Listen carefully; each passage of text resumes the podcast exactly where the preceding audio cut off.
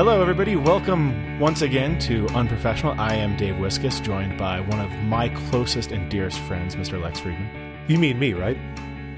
Yeah. Uh, uh, there are a couple other Lex Friedmans on the planet. I just want to confirm it was. Uh, Well, you're, you're the one joining me, so Okay. yes, you. you. Well, I mean, you. I, I don't, I don't know any other Lex Friedman. I know an Alexandra Friedman. Yeah, that doesn't count. No, it doesn't count. And also today we have with us very special guest, Ophira Eisenberg. Ophira Eisenberg. Yeah, you got it right. Yes. You nailed Look it. at that. See, and you, there's no confusion as if I'm, if you know, the, for the other Ophira Eisenberg, there is just but one. I don't know. There were two on Skype. I think. It's Oh, true. really? It's true. they might both be you. One They're- might be an they're old both me. Skype account They're of both yours. me. Yeah. Okay. Or, or there is another one out there, and you should, um, I, I don't know, either uh, apologize to the other one or. We are overrun with Ophiras on this planet all of a sudden. I would be so psyched if there was another Ophira Eisenberg. Are you kidding me? It would be amazing. I don't know if the world is big enough to handle that. I, I, I do know uh, two other Lex Friedmans, um, one of whom is one, and one of whom is about, I don't know, 28 or so, and both are female, which is a big, you know, Oh, Lexi. Oh, yeah. Interesting. Oh, it's yeah. interesting. One of the reasons we call him Sexy Lexi. That's right. Aw, now, Ophira, we just did. one. Just one of the reasons. I get it. One of the many, many reasons. before we, we dive in too deep for for the uninformed for the woefully uninformed let's say tell our listeners uninformed. that's right tell our listeners who you are and what you do Uh, sure. Tell the listeners who you are. My name is Ophira Eisenberg. If you don't know who this is, that's a problem. Now, I am the host of a new show on NPR, a word game trivia and puzzle show called Ask Me Another. And uh, I also um, I do stand up and I write. Um, actually, my first book ever, first memoir ever. I don't know if you can write more than one memoir. That seems weird, but anyways, it's the first one. It's You called uh, it's called Screw Everyone sleeping my way to monogamy. I'm writing that down. and now screw everyone uh, that's um that's about what what exactly That's Yeah, that's yeah, that's yeah. advice, not a condemnation. Yeah, no, screw everyone is uh yeah, it's it's basically I'm talking a lot about politics and religion. It's sort Sex. of a yeah, it's it's a uh, it's a lot of theory about uh religious thought, mostly Eastern religious thought. No, it's about me sleeping around and then Yay. ending, and ending up with the guy. That's a well, that's that's a that's a fairy tale right there. that's that's my kind of book Yeah, slept around with a lot of people, and I'm not sad about it. but dave what i'm most excited about right now is that ophir and i have something in common we have each published books about sex I don't know that I would count yours as well. Oh, it's it's my book. Well, yeah, one of my yeah. many many books, Ophir. None of which is a memoir yet. okay. Is the Snuggie Sutra. That is autobiographical, though, right? I'm I'm not going to write a sexual position involving a Snuggie unless I can be assured that it will work for my readers. I'm just going to leave it at that. I love Snuggies. I have two. Well, Oh. you need the book, and I have your address, so I'm sending you a copy. Thank you very much. And uh, the the uh, not to get into it, but the whole Snuggie versus Slanket thing. Slanket was a sponsor of ours, so we've got to Oh, you know, we got we got to we got to we got to talk up the Slanket over the Snuggie if we. if we Oh get yeah, into n- you know what? Now that I'm thinking of it, I think I have one Snuggie and one Slanket. Now that Well, I'm thinking about it, I'm I'm glad you righted your original Snuggie wrong at the very least. yeah. See, that, that that was a very can- I'm Canadian. That was a very Canadian moment right there. What I just did. See, I was like, no, we can't have anyone win. We'll make everyone even. That's good. One reason we scheduled this episode for when we did is we wanted to make sure you followed up. Um, I think you're just a week or two after uh, another Canadian guest we had on the show, Dave Coulier. And if I'm not mistaken, you're a huge Coulier fan, right? You I am. I you, think you I, watched a lot of Full House. I? I've never watched one episode. I know more about Dave Coulier from listening to Alanis Morissette's songs. Oh. than I know from watching him. No, I never. Uh, I have a weird thing when it comes. I'm, I'm terrible at pop culture trivia, bec- uh, yet very good at very specific. Maybe that's everybody. But I didn't watch television for like I don't know seven years. Is that a Canadian thing? No, it was just An me. Eisenberg thing? It was just me, just me alone. There was even a television in my house. I just didn't watch it. Isn't that weird? You know, I, I'm being told by my, my producer Dave Wiskus, he's he's maintaining that Coulier is not Canadian. He's from Michigan. Oh, Didn't really? you read Wikipedia? Now I Come on, did. Lex. He's totally American. However, he likes hockey, so he's essentially Canadian. Yeah, we. I think we uh, we just decided he was part Canadian because of Alanis Morissette. Right, It's like, well, he was with a Canadian, so that means he has some Canadian in him now. Yeah, he's Canadian by proxy. Is Canadian sexually transmitted? Yeah, exactly. It is a. Uh, it's a. Some people call it a curable disease. They talk about you know when they talk about how um uh now I can't think of the word, but how you can you can sort of uh, you know somebody who's not necessarily specifically Caucasian can still uh, seem white. Oh, where is this going? No, but like I took this class in college on blacks and Jews and how even though I'm a Jew, You're shitting me. Wait a That's second. a class. Yeah, Yeah. was that what it, what it was called? I had yeah, it was called it was called blacks and Jews. No. Blacks and Jews 101. and it was filled with both, by the way, um, with no overlap. but there was um, No but Whoopi the- Goldberg? You could, you could trade on your white currency. They told me, even though I, I thought of myself as Jewish more than I thought of myself as white at the time because I was in college and stupid. Uh, do you appreciate Ophira your ability to play as American, the fact that people wouldn't necessarily guess Canadian, or do you try to express your Canadianness as much as possible so that people know, no, you are not dealing with a with an American person? I wish this question were longer. I'm Blow gonna, me, Dave. My answer is yes.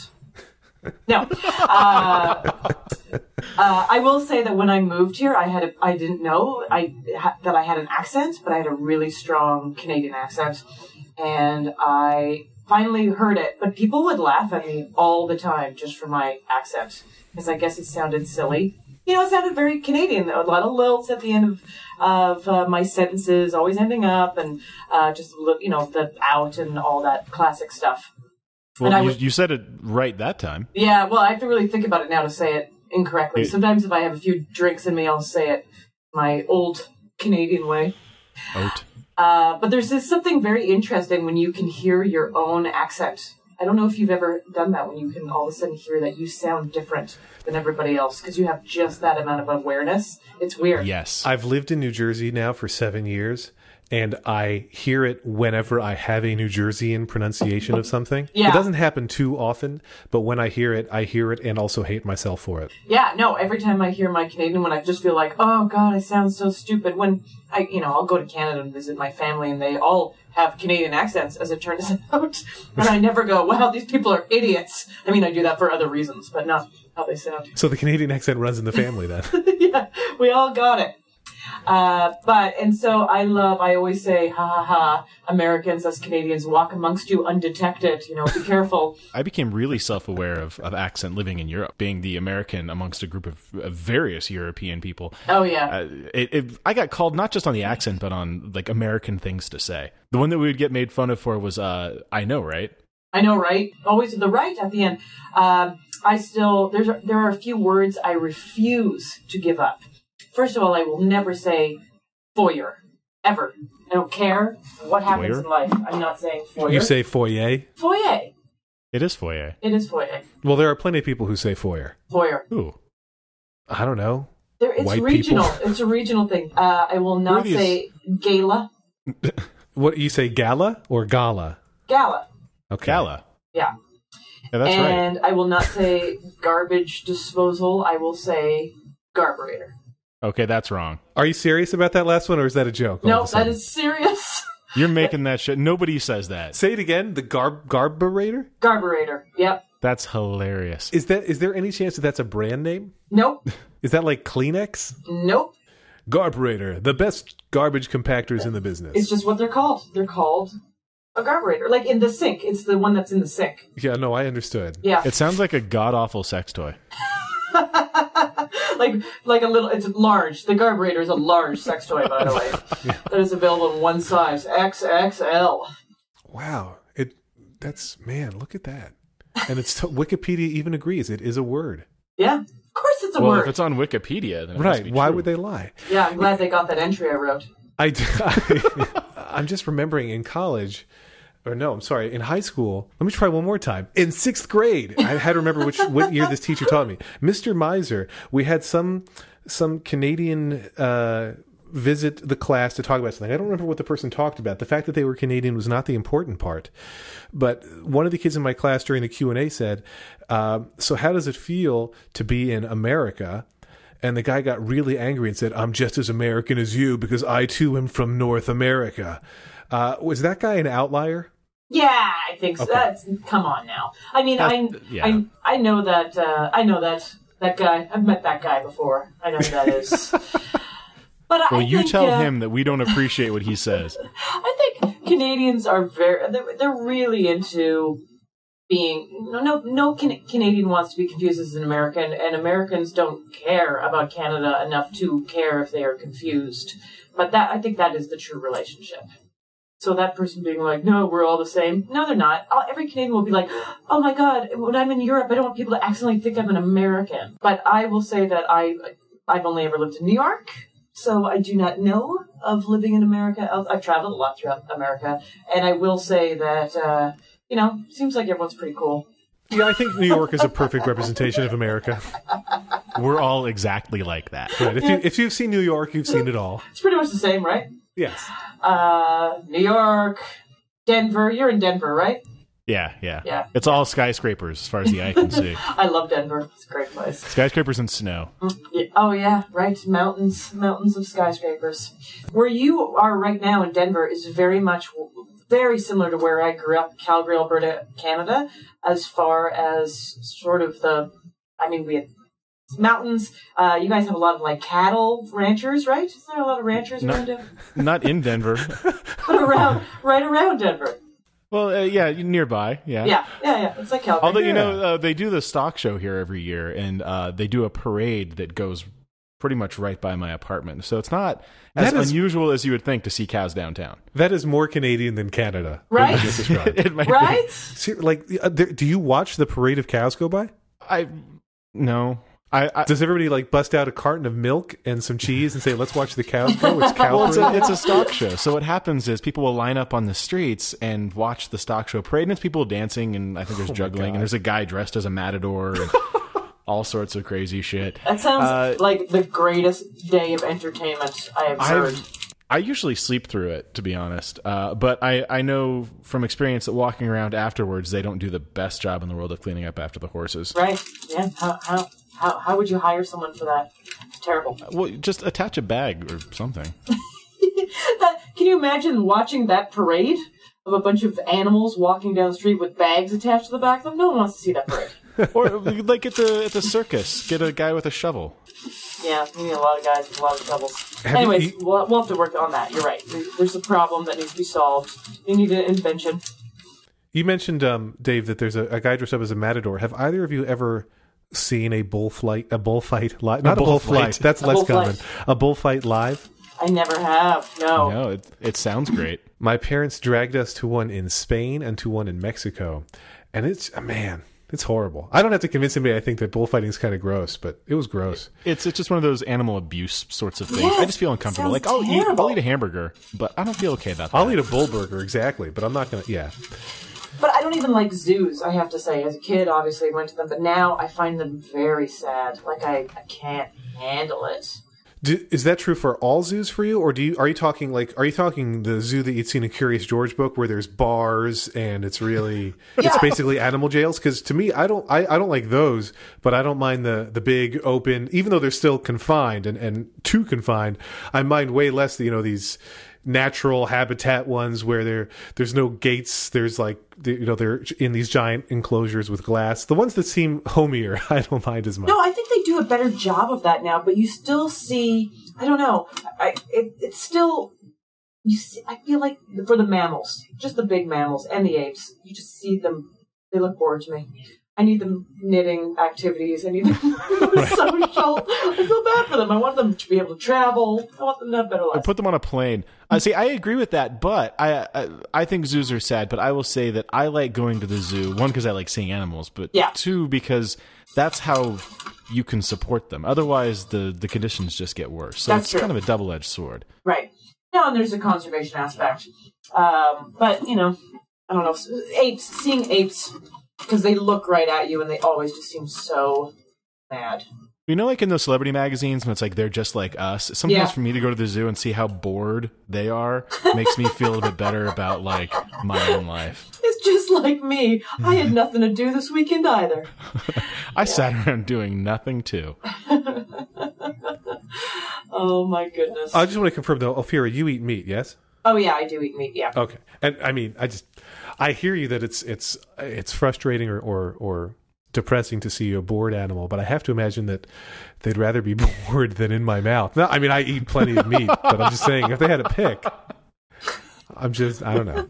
Pull quote. No, you're right. You're right. I, uh, I, I am very conflicted all the time about the fact that I'm like, oh, that poor animal. Look at it, just walking back and forth. Oh, delicious. Exactly, that's sandwich. exactly right. I go to Mm. the zoo and I'm like, man, am I hungry? I could Yeah. totally. I bet that elephant ear is tangy. Yeah, I'm not. It's not like I'm wearing green peppers on my feet either. You know. Now, when you when you go when you say, I'm thinking back now. I'm just wondering if this is a Canadian thing. When you uh, forget the garburator, which is still blowing my mind. Yeah. But when you when you lean towards foyer, is that a French thing? Is that because of the the French overlap in Canada? You know what? I I always thought it was, uh, or I just thought you know that well uh, it, that it's a French derived word and that's why you pronounce it that way. But and I don't. You can check it out for yourself. But someone told me that it's not. That is not a French derived word. So suck on that, Lex. I will. So yeah, but you would think to be quite honest though. I don't know if you've ever heard Quebecois. It is certainly French, but it is not. Uh, it's, it is almost unrecognizable back to back with Parisian French. Right. So it's not like it's not like it's really influencing uh, other languages. It is its own little thing. Well, my dictionaries here all say that it is, the etymology is French. So tell Oh, your okay. other informer to bite Yeah, me. exactly. Thank you. Finally. So, Ophira, do you have experience with other French things?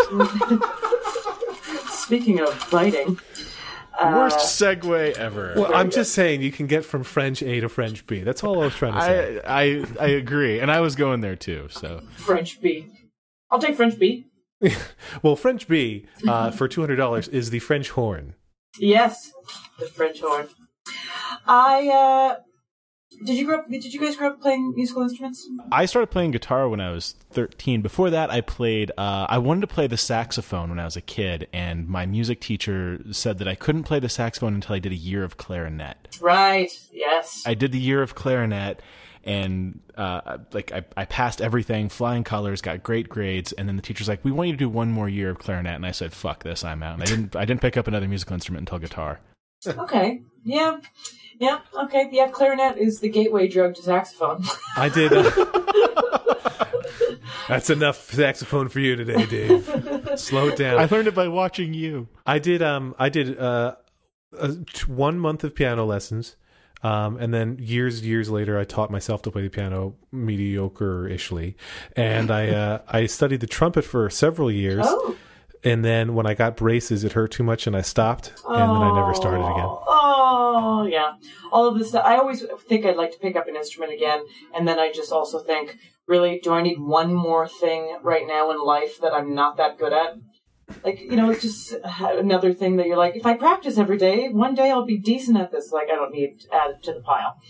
But I, I didn't, pl- I never got lessons. I went to ballet lessons. So in my family, you had to choose. You couldn't have everything. But in, Well, you lived in Canada, I did live in Canada. It was, it was hard living, man. Things were sparse. right? Money was tight. Yeah, exactly. As pioneers. Uh, so in It's like the Oregon Trail. exactly. In grade seven, I believe. Uh, see, there's another Canadian thing. You say seventh grade. I, I, I always say grade seven, grade eight, grade nine, grade ten, and that's what everyone would say. Matter of fact, we don't even use that freshman, sophomore uh, terminology. That I can. I'm still confused. I'm like, why? What's a sophomore? It makes zero sense to me. I'm like, and then a junior, and then a senior. That chronologically, that is a mess. By the way, It is a mess. I'll words. agree I with don't. you I don't like any of that. So you say grade 10, grade 11, grade 12. Yeah, Okay. nice and easy. I, I can get behind that. And so in grade seven, you could take band class and you could pick up an instrument and start from scratch, right? Kind of like you with the clarinet. So everyone and there it was kind of a you know run go and you had to pick up your instrument and there was only so many clarinets and so many flutes now all the girls that i knew all my friends gravitated towards the, the clarinets and the flutes and then a couple girls went for trumpet uh, but i always wanted to be different so i decided on french horn which just because i thought it looked cool it's a cool looking instrument It's Yeah, it's definitely a cool cool. instrument. It's got its own thing going on. Yeah it, you had of course it said junior high so you have we had, like had to bring our instruments home every night so i'm walking home every day with this massive super heavy instrument. That was a mistake. All the flute girls were like ha ha ha you know just running by you with their flute. Uh, and it's a very difficult instrument to play very very difficult instrument to play. It's, as it turns out it's like one of the hardest. Who knew? I had to pick that. That So- might have tainted your perspective of how hard it is to learn other musical instruments. maybe but it is hard and you know because you only have three uh you you only have three um, levers. That's not what they're called. What are they called? I was thinking that there must be buttons or valves. valves. I Valves is correct. I guess valves is correct. Yeah valves is correct. Uh but you have Also, you say levers. levers? Can you say levers? I don't think so. Well, Uh, the, instead of levers. oh it's levers? Oh yeah.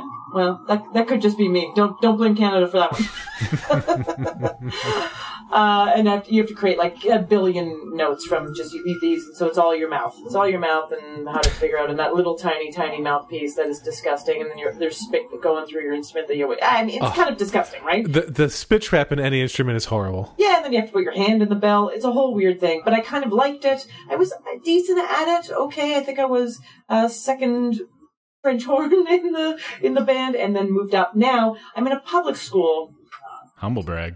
And yeah, public school that that is a humble brag. That is a true humble brag. And the uh, but strangely, the band teacher was pretty religious.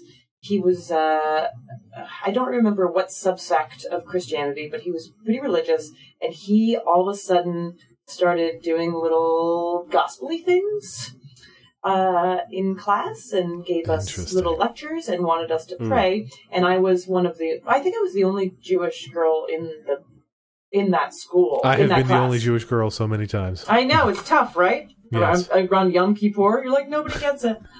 Um, and he got in trouble. He got the drummer came to school wearing a T-shirt that had a Budweiser can on. I, I was a Molson can, I'm sure. Had a Molson can on it.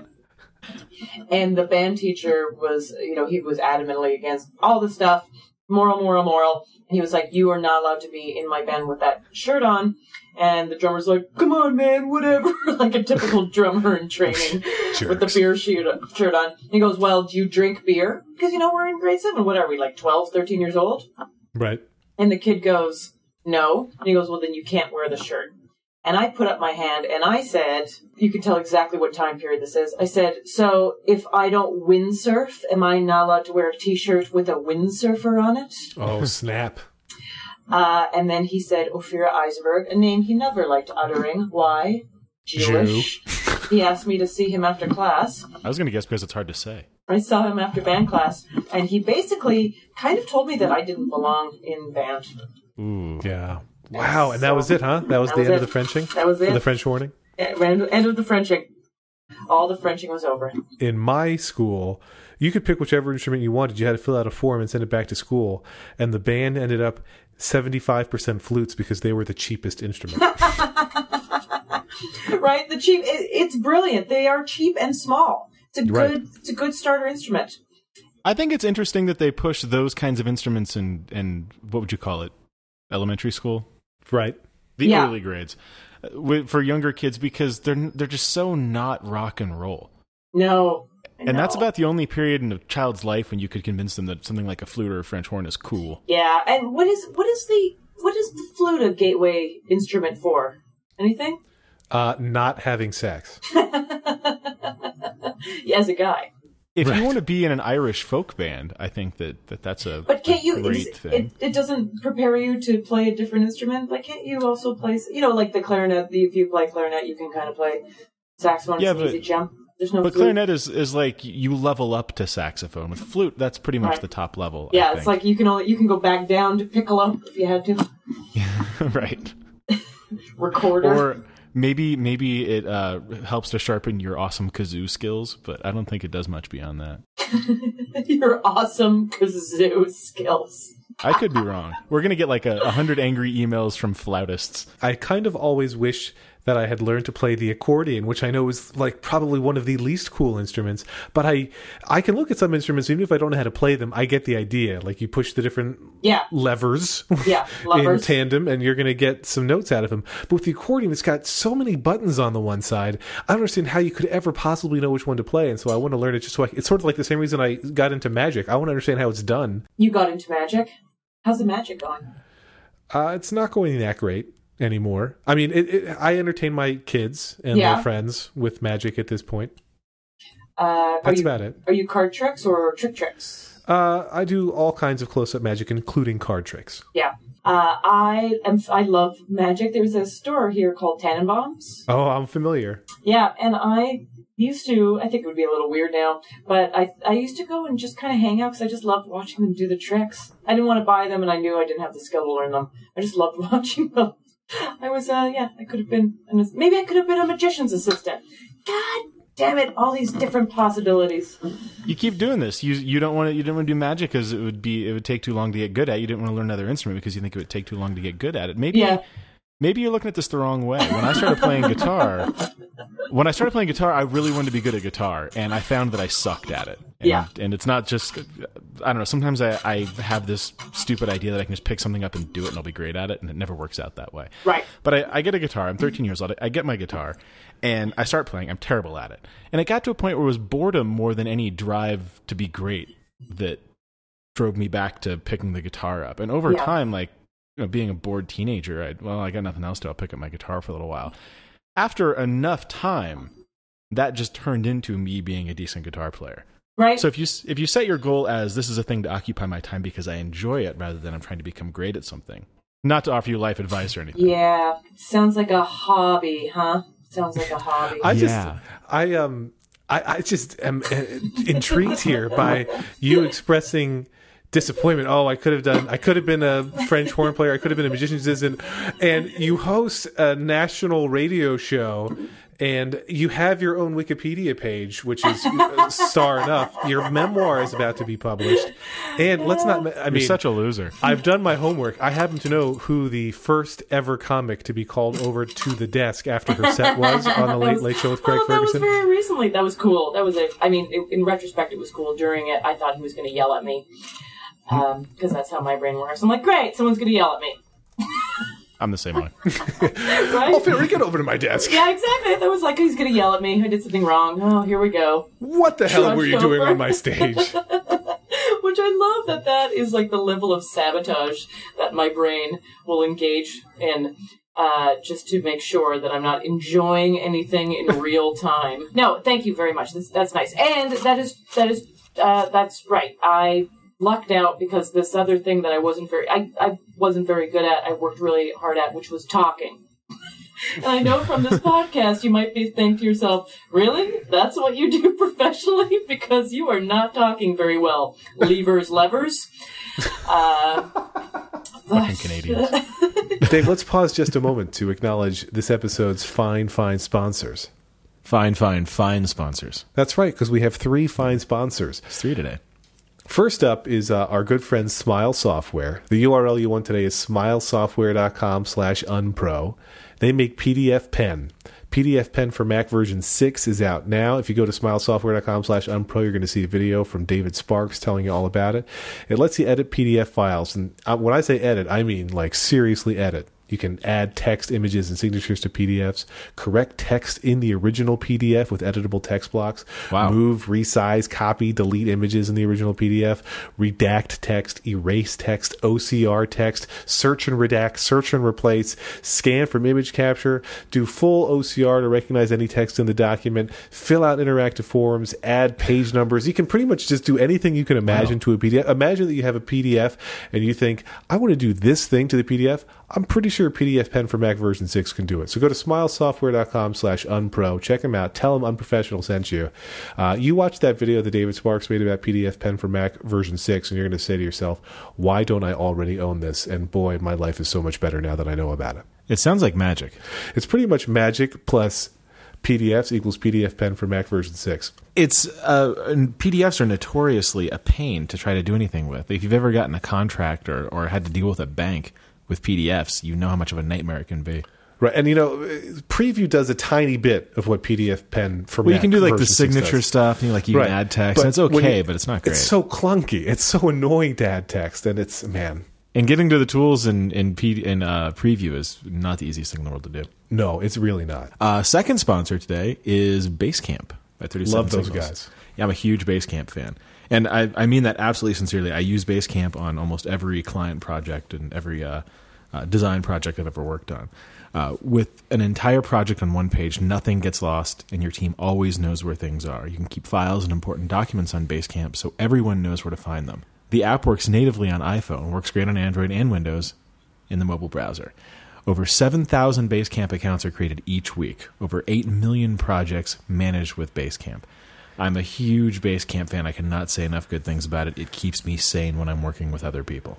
I completely agree. They're at basecamp.com slash unprofessional. Make sure you go to our URL so they know we sent you. Basecamp.com slash unprofessional. When you're on that page, it mentions that 97% of their customers recommend them to others. And that's that's pretty high marks. We use it to Yeah. with Mule. I use it for every project that I'm on of any size. And I don't know, Basecamp works exactly the way I want it to, exactly the way my brain expects it to. And, and that's why I love it. It's my brain on the web. I'm a member of like eight different Basecamps right now. Yeah. Everybody I know uses it. I don't even know who we're going to be advertising to because everybody already uses Basecamp. If you're not using Basecamp, you're crazy. Right. So go to basecamp.com slash unprofessional and, and do that whole thing. Now, our third and final sponsor, Dave, is one that our listeners probably have never heard of. I'm kidding. it's Squarespace. Listen, you hear Squarespace all the time. We get it. Maybe you're even a little tired of hearing about Squarespace, but here's the thing. If you have to have an advertiser who's clearly doing so well that they can afford to advertise on a bunch of shows like ours, and you're going to hear about one all the time, at least you want it to be an awesome company like Squarespace.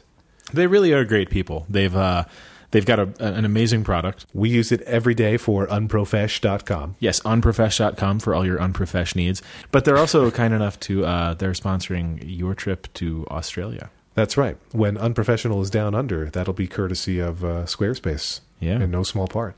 But so it's they make website manipulation and hosting and management drag and drop. You drag a photo from your desktop onto the Squarespace window, boom, it's uploaded to your website. You want to add a blog, you press a button to add a blog. You want to add a module that takes some of your blog posts, you can do that. And it, it really is, it's fully drag and drop. But I mean, Dave and I are, are no schlubs in the website editing department. So if you want to get hardcore and tweak your CSS, if you want to get in there and get your hands knee deep in code, I don't know if hands can get knee deep, but if you want to do it, if you want- Hardcore CSS editing action. so well, here's the thing. So you go to squarespace.com slash unprofessional. Then you get a free trial, first of all. You don't even have to give them a credit card. When they say free trial, it's not like free trial and we'll sneakily charge you in a couple weeks. It's a I hate when truly free trial. No credit card.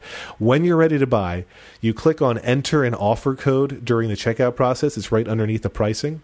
You put in the offer code unprofessional four. It's unprofessional. You can spell it. Four, the number four. You'll get 10% off and it's already cheap to begin with. It's you know you're talking less than for for their one of their popular plans less than eight bucks a month. This is not not breaking the bank, and this is you get that if you do the prepay the year in advance, you get the ten percent discount on the whole thing. Thing is, you know we had Squarespace as a sponsor before we had the Squarespace managed site, and we talked about them and we like them. I mean, we like anybody who wants to sponsor our show, but these folks actually uh, you know, w- once we actually signed up and started using Squarespace for Unprofesh.com, we went from just, you know, we're happy to promote them to, oh my God, we're generally proselytizing. We want you to go sign up for Squarespace because it's really that good. It's like it's like meth. The first one's free, except with Squarespace, your teeth don't fall out.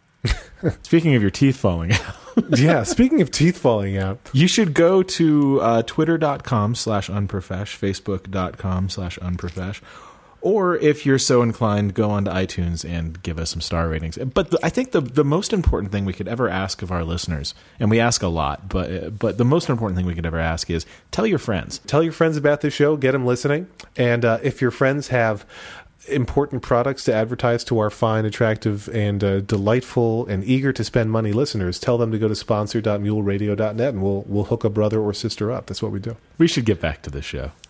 if you say so. And back to you, Ophira. But I, I, we're not allowed to talk about your job, so I specifically want to talk about when you're No, off listen, hours. Yeah. And what I'm wondering is, mm-hmm. when your friends know, I mean, your friends know who you are, and I, I imagine as they, most they, comics I know, me. You make this sound a little creepy, Lex. it's good. But like many many comics are friends with many other comics, but you also have friends who are not in the comedy biz. Yeah, we call them non-coms. Do you find that the non-coms, whether you're going to a rom-com or not, do you find that they either feel extra pressure to try to be funny, or they they try to be funny just to show you, well, you might get paid to do it, but I could totally do that. Like, do you do you? I'm wondering, do you have dickish and or jealous and or uh, overcompensating friends who try extra hard to be funny in front of you because they are not comedians and you are? Okay, first of all, if anyone that you can imagine how annoying that would be if someone's like, "Here, listen to my joke," da da da. I feel like competing. Uh, you know, it's they would not be my friend, Yeah. and that's just like the bottom line. Plus, when I'm not on stage per se, I don't. I mean, I don't. I love having amusing conversations like everybody else, but I do not feel any pressure nor desire to make someone laugh. Thank you. My biggest problem, I know a few, I'll say a few young comedians, and the thing that drives me nuts is I, I know a few comedians, and the, the, the people who are like just getting started in their first couple of years of being a comedian, it feels like they're just trying so hard to be on all the time. It's terrible. It's so annoying. And I will tell this. This is a non. This is a story that happened after work. I was at the Mohegan Sun uh, this last weekend. Don't be jealous. That's a humble brag. if that, if you, if you want to talk about something that sounds vaguely like a punishment. Uh, and but it was actually an all right show. But uh, after the show, I will say, I mean, I'm not a gambler. Totally not interested. Matter of fact, this is what I did. I went to they have a, stores there. I went to Sephora. This makeup store was open till 1 a.m. I'm, I'm that was my level of gambling. Literally, I'm like in thinking about it, going, oh, I'm buying. You know, these people are putting 10 20 dollars in a slot machine. I'm about to give someone 90 bucks for some eye cream. Like, Right. The gambling is how much will I overspend at Sephora given it's the late hour? yeah, no, I'm buying hope. I'm just buying hope. Why on earth would they be open till one? because, Because all the stores yeah it's a casino it's just everything's open Yeah, I guess. so uh, but before that i went to they have some nice restaurants there so i was like oh i'm going to treat myself and go over to the bar american uh, bar the bar in bar american and just have a glass of wine now one thing i hate about being a woman Tell me about it. is that It's periods, right? It's got to be periods.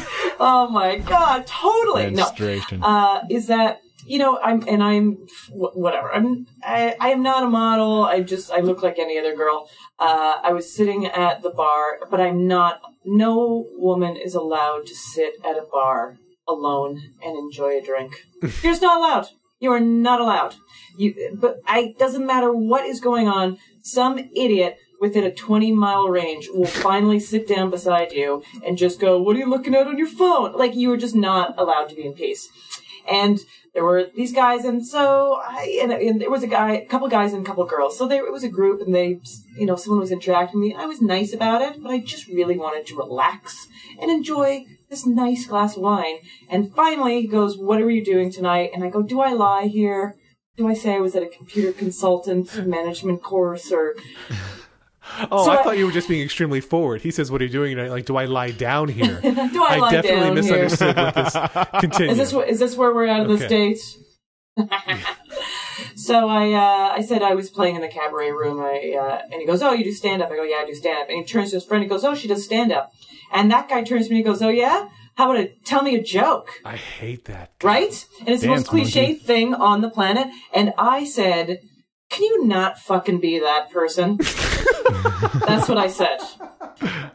Oh, I To which he said, "Bitch."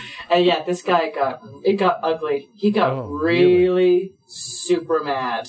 Oh my god, I had no like I kind of said like could you just not be that fucking person? Like I'm done. Like I'll talk to you guys, but you know whatever. And he was just like you must you are clearly like a shitty comic and I you have a Uh. wedding ring wrong. I ca- uh, you have a wedding ring on. I can't believe anyone would be want to be married to you and just it went wow. Oh, like it's- Jesus. It was awful. So, Dave, she met you at the bar. It sounds like Oh, I would. What, what the hell was that? I would never say anything like that. you would not. It's true. He would not. You But should it- totally date Dave. It, oh, good to know. Thanks. Uh, long distance is tough, Dave. But uh, Plus, the wedding ring makes it harder. But still, Yeah. Oh, yeah. That, I like how I put that second. Priorities. But it was just weird because then I sort of was like, "Listen, man, I didn't mean anything," and he was like, "Yeah, yeah, yeah," and they, he kind of took off, and I paid for my wine, and but I was just like, "Oh my god, I'm the asshole." How did I end up being the asshole in this? That guy was the asshole. I think some people are just really good at framing things. Meaning, like you'll, you'll Yeah. whatever the situation is, they'll frame it to make it to make them the good guy or make you feel like the asshole, just because that's what they do. I was framed. I was framed. You were absolutely framed. That's what happened. Yeah. Ophira, I just realized something. Yeah. What? I was I was just sending your pre, my pre-order of your book to my Kindle, and Aw. Th- the Amazon.com description says that "Screw Everyone" is comedian Ophira Eisenberg's wisecracking. First of all, let's get rid of that adjective if we can. But Ophira Eisenberg's worst. wisecracking account of how she spent most of her life saying yes to everything, and then it goes on. But you said no. To continuing the French horn, and you said no to being a magician's assistant. So this whole book is a lie, isn't it? This is a work of fiction. I want I- my pre-order money back. That's nine seventy six. I'll never I- get back. Amazon.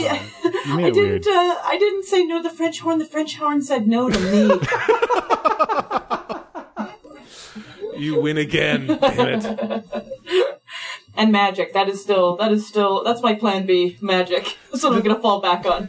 The thing with magic is Yeah. very few people can both do magic and be cool doing magic. Right. And I say this as a big, big fan. Like Penn and Teller, cool doing magic. David Copperfield, a douche doing magic. right. Criss Angel, I would put in the douche category because I really despise him. David Blaine, and these are people who really, I mean, Yeah. David Blaine and, and Criss Angel are magicians who are trying too hard to look like they are cool. Like they're doing everything they can. Look, I got tattoos and strange piercings, and I, I get moody with my eyes and stuff because Guy they know liner. how dorky magic is.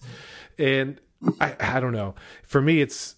I, I love magic, and I, I'm not embarrassed the, of the fact that I went to magic camp for nine years. But I can't recommend anybody like I can't say, hey, if you want to be awesome and want the chicks to dig you, you know, I think there's a lesson in there. I think the the the idea of of dressing yourself to, up to look really awesome when you know that what you're doing is nerdy. We should do that. I do do that. Think about what we do for a living. We could totally uh, like, have the cool hair and eyeliner and black leather and shit. It's the black leather that always gets the chicks. oh no, Black leather I'm wearing pants. tight leather pants right now. You Yeah. are not. Yeah. On a podcast, nobody knows you're wearing. black I'm in leather a, a midnight blue uh, onesie of leather. Hang on, I'm on my way to New York. I'm wearing that purple leather suit that Eddie Murphy wore on Raw. That you bought from a like raw a raw costume sale. yeah, I got it on eBay. It, Yeah. it came with a certificate of authenticity, but who knows? It's legit. Sounds legit. But I, I, I thought it would always be really interesting to uh, go to the Magic Castle or whatever in LA. So Yes. we'll say that place is very cool. Yeah, I've heard good things. And uh, Neil Patrick Harris. That's what I was just going to say. If you want to talk about a cool magician besides Penn and Teller, you got Neil Patrick Harris. Yeah. That's a good example. Did you ever see Neil Patrick Harris? I think it's his first appearance on The Tonight Show with Johnny Carson, where he does a magic trick. No? Oh my god, I have to look that up immediately. So it's it's on YouTube, but uh, and I will ruin it for you all. So if you want to if you want to enjoy it without my having ruined it for you, pause, go watch it, and then come back. But the idea is. He goes out and he tells Johnny. Well, first Johnny's like, "Do you want to do a magic trick? I know that you do magic because Johnny Carson also a cool magician." And Neil Patrick Harris is like, "I totally want to do magic, and let me reach behind here where I have my preset prop for doing this magic trick." So it pisses me off right from the beginning because they're acting like this is just their sudden idea to do magic, but they have a prop behind the chair, so clearly he's ready Calm down, Lex. he wants he tells Johnny he's basically okay, Neil Patrick it's Harris okay. has a has a sign in his hands and he says Johnny I want you to imagine you're at a supermarket and picture yourself in one of the aisles and you're walking down the aisle and I want you to pick something out off the shelf. And Johnny says okay. And he says what is it? And Johnny Carson says baked beans. I think it's baked beans. It is. Baked beans. And Neil Patrick Harris says okay okay. What do the baked beans cost? Johnny Carson says it's uh one dollar and nineteen cents. And Neil Patrick Harris says boom. I knew that and i read your mind ahead of time. Look. And he flips around the sign and it's a barcode and he says look you know here it is it's it's 119 but you can't tell because it's a barcode so he is a magician and he does it as a little joke instead that's probably the least cool neil patrick harris has ever been I love. You know what? I love a barcode joke. I'm not gonna lie. I love barcode Who bets. doesn't? Uh, one of the funniest things. Mixed up QR code humor. I, I don't know why why I was thinking about this, but I used to at a casino. And it's all related. I was in Atlantic City. This was years ago, and I was opening up for an improv duo. They were the headliners, and they would do, you know, this great two-hander improv uh, with based on audience suggestions. So they would do this one kind of classic thing all the time where they're like, okay, we're going on a trip and blah blah blah and I'm about to get in the car oh, my, oh no what's in my knapsack and at that point they would you know ask the audience to give them what was in the knapsack and that would propel the scene forward so they are doing this uh, and every night and it always kills and there's also a thing that happens where the audience starts yelling out the same thing every night it's almost like they have pre-written this because it's always dildo and it's always Tourette's and it's always like that's just what it is every single time. It A just- garburator. yeah, Yes. as always. now, Steven Wright was, I guess, playing in the the big showroom, and he this was like at the smaller showroom. He decided to walk in, and uh, the the improvisers, you know, right before they went on, they were like, "Hey, do you want to be part of one of our improv games?" And he was game for it, which is very cool. And And- surprising. I would yeah. not have expected him to say yes. I know, I know. This is quite a long time ago. Uh, and so they're on stage with him and they're doing that scene. They're like, okay, we're in the car. We're about to go do this. Oh, uh, what's in my backpack? And they put their hand out to get the suggestion from the audience. But maybe Steven Wright didn't understand or maybe he was fucking with them. He answered it. And so he just goes, he just goes, doll heads.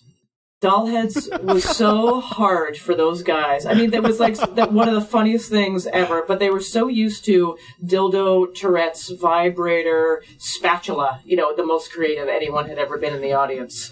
That they get doll heads. You know, the audience really does start to feel vested in it, even when they give shitty suggestions. You know, they know when you're bombing and they know when you're not, and so you you feel like there's a lot of shared emotional pressure for everything that's going on. Right. But w- what I hate about improv comedy is sitting in the audience uh, because I I get ex- insanely more so than any other thing I watch. I get insanely jealous of the performers on stage and wishing that I were there with them, and so I can't actually enjoy it very much. Oh, have you done improv? Well, sure. Every week on this show. Yeah. Yeah, yes. No, um, I I went through the Groundling School in Los Angeles Oh, for yeah. several years, So there and you go. um, right when I got to the top levels, when I moved to New Jersey, and so I never got to take the last level class and move on. But I mean, I went to the improv school of hard knocks. Yeah. I uh, I tried to do improv uh, in Toronto, Second City, very prevalent there as well, obviously. Yes. And I was uh, so bad at it. Oh my god, was I so bad at it? yeah, I don't think it's the same part of the brain that makes somebody funny in the ways that you are funny. Like I think it's stand-up comedy and improvisational acting comedy are, are not to the untrained observer, but I think they're they're actually they're very different mental muscles. I don't think I could do what you do. Oh yeah, well you never know. I think it's a little- I bet you could. Uh, but thanks, that's nice. Which is why he'll never start practicing. Right. But you know, there's also an energy to improv that I both mock and admire because everything is always pretty happy. Like it's upbeat and happy, which is the exact opposite of a lot of stand up. stand up is just like misery. People are Oh, that's a great idea for improv. Yeah, Miserable miserable, improv. improv. Let's do that. there, well, there's a form of improv. There's long form. Most people are familiar with short form improv, like what they do on Whose Line and stuff like that. What you see in any kind of, if you go to an improv, a second city show or whatever, you're going to do mostly short form. When you do long form, there's two kinds of long form improv, and there is a kind where the goal is not at all to be funny. Oh. It's just sort of these serious things. Most people are terrible at it because they're people who get interested in improv do it because they want to be improv comics. I right, guess you would right, say. Right, right, exactly. But I just want to know uh, from the point of since I've never seen that from the point of view of the audience, is that enjoyable to watch? Probably not. Yeah, it sounds terrible. No. It seems like an acting class thing. There is However- really good long form comedy improv, and long form Yeah, improv yeah. to me is way more entertaining than short form improv because it takes a lot more. It takes a lot more talent, and so it's and it's much more complicated. And the you, you- you know you can go to an improv comedy show where they do whose line style games, and you can be entertained because people who do that, uh, if they're good at it, can be very funny. But when you see long form, it's not just people who are funny; it's people who are geniuses, and so it's really entertaining. We should start looking for a closer. Okay, I feel a lot of pressure right now. okay, yeah. I don't, I don't even know. I'm just gonna follow. I'm gonna. You know what I'm gonna do? I'm gonna yes and. See, I've got nothing to follow. Yes, and Yeah, th- I know. I'm yes anding you. Okay, but that's okay. See, that's what an improviser would do. If you have nothing, I would go. That's okay. We can have nothing together. what they taught us in, in groundlings is if you get to a point where you just don't know what to say they gave us a couple of really good um, potential segues and my favorite was always I have a confession to make. That's it. I mean, so because it's it's really hard to say that and then not have something not have something come to mind to confess. But Right, and no one's going to answer to that and go, "Nah, we got we have to leave now. We don't have time for you." Like they wouldn't block you. That's a good. Confession? Who fucking cares? Yeah, exactly. I have a problem. I like that idea of all block improv too. Misery improv, all block improv, and all French horn improv. We should do this. We should we should do an all uh, an all downer improv evening together. I'm into it. I also want to do a uh, open mic, an amateur night that is all TED talks. Meaning amateurs doing TED talks or getting Yeah, actual yeah, TED yeah. speakers up. No, no, no, no. uh, Like just uh, you have five minutes to do your like TED talk. I just, I, I just keep thinking about the fact that the um the French horn has one of the more sexual instrument names in the world. the French horn. Uh, well, according to oh, and that was another thing that same band teacher said. There was one girl who decided to play trombone, and at one point, uh, I think you know she had a hard, she was struggling with it, uh, and he said, "Yeah, you have to have balls to play trombone." How about that? nice thing to say to someone. Really, Lex? You think that French horn sounds more sexual than uh, say bassoon? Trombone Oh, or bassoon. Whoa. Fren- French horn, you got horniness and Frenching. It's Oh yeah, I guess the, so. the French horn basically sums up my teenage dreams. in so many ways. nice. I just want to say my wife is in the hallway outside, and I heard her laugh when I said that, so she's clearly laughing at me. No, I think that was a maniacal laugh, like, ha, ha, never again. You will never have those years back. No French horn for you tonight. No French horn. Is that what you guys call it? I, I think not to draw this out, but I think that most musical instruments are sexually named. If you think about it, Oboe? Oh my god. I hear you. well, eh, not not like overtly so, but the names will sound not suggestive, but sexy. Tambourine? Viola. Viola? Yeah, sure, sure. Cello? It's all how you say it, clearly. Oh yeah, there's Yeah. that. You can be like, cello! That doesn't sound very sexual. Triangle. I might not be good at this. Cowbell. Cowbell. Oh, do they play the cowbell during the the, The parade? stock parade? Drives the cows crazy! I keep hearing Bessie around, and I don't see her anywhere. Thanks the cow. They have a little monkey with a cowboy hat that plays the cowbell as they go down the street. Aw. I am making that up. Do not go to the parade. And just so you know, cows and monkeys, natural friends. They're not natural enemies. I think we should do. I'm being serious here. I think we should do this downer improv thing and bring in Coulton as the fourth man. Downer improv. That's perfect. We should call it that. That's perfect. I'm in. A night of hilarious depression. Yeah, that's perfect. Downer improv is awesome. It'll be the worst night you'll ever enjoy.